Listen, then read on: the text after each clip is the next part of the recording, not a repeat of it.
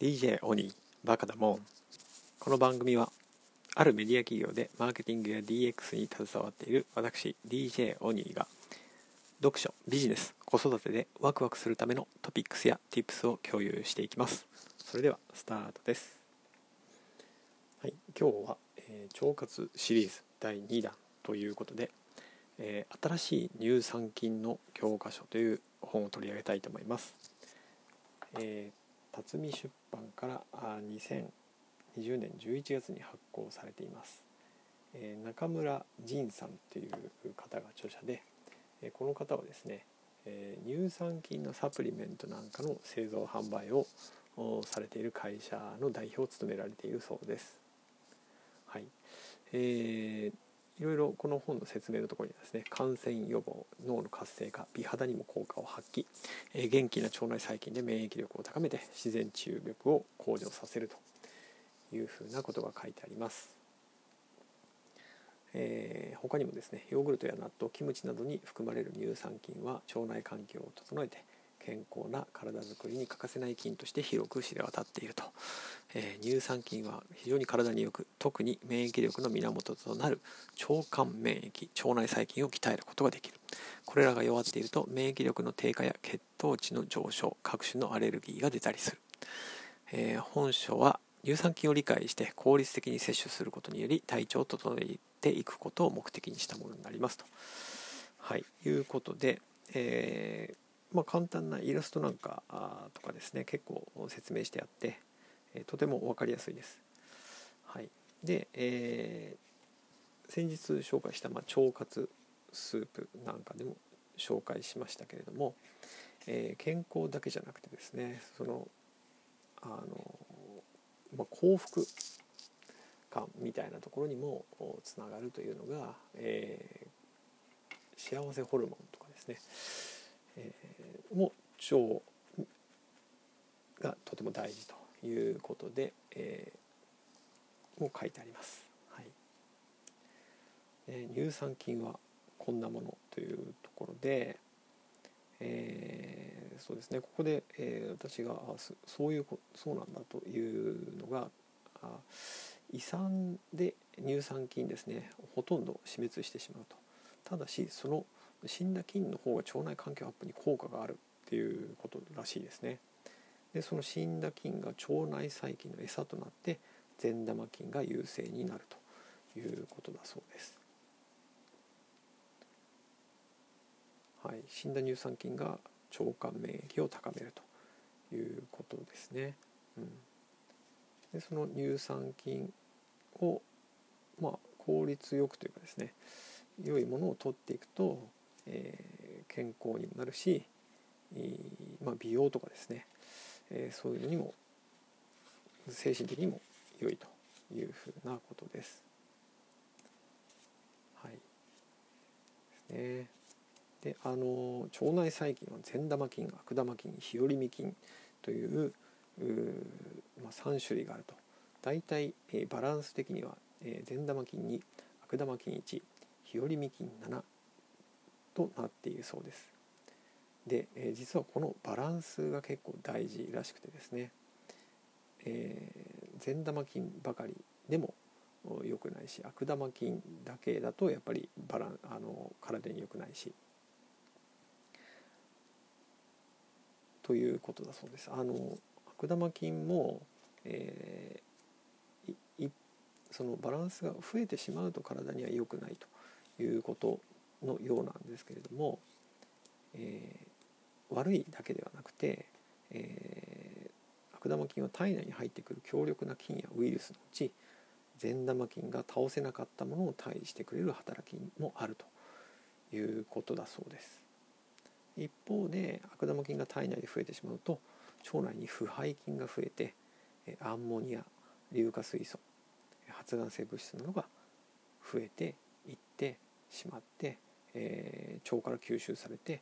血液とともに全身に運ばれ体にダメージを与えてしまうということですね。うん、なので、えー、まあ、全てをなくす必要はないけれども善玉菌を優勢にしておいて、えー、バランスを保つということですね。はい、で、えー、まあ、乳酸菌あのヨーグルトとかチーズとかっていうのが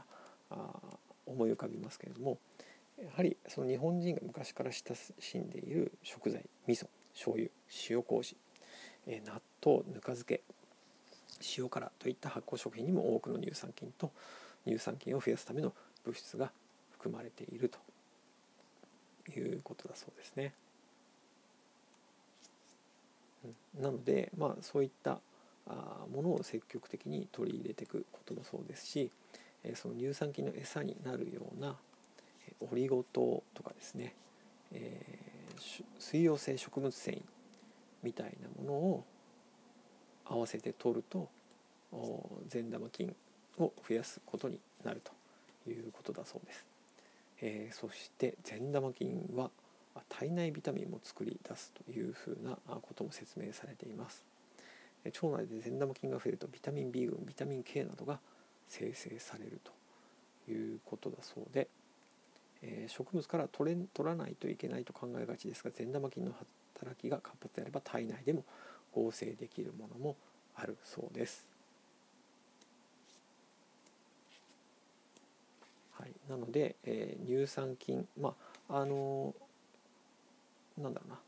えー、そういった乳酸菌も必ずしも生きて、えー、生きた状態で、えー、届くものがばかりではないというか胃酸で多くのものは死んでしまうので、えー、必ずしもそこその生きているということにこだわる必要はないみたいで、えー、善玉菌ももともとあるということなので善玉菌の餌になるようなものというのが大事だということですね。で、えー、その胃酸で死んでしまった乳酸菌も、えー、死菌というふうな死んだ菌ということでこの本の中では紹介されていますが、えーと、それも、えー、その善玉菌の餌にはなりうるということなので、えー、まあ、そこは気にせずというかですね、まあ、そういった意味で、えー、この中村さんがですね作られているようなサプリメントまあそれに限らずそのサプリメントであれば、えー、胃酸で死んでしまうみたいなことは気にせずにですね、えー、うまく腸まで届けることができるんじゃないかというふうな説明をされています。はい、はい、いかがでしたでしょうか？えーと、腸活ということで、えー、腸活スープそれから乳酸菌の話を続けてしましたけれども、えー、乳酸菌大事ですね。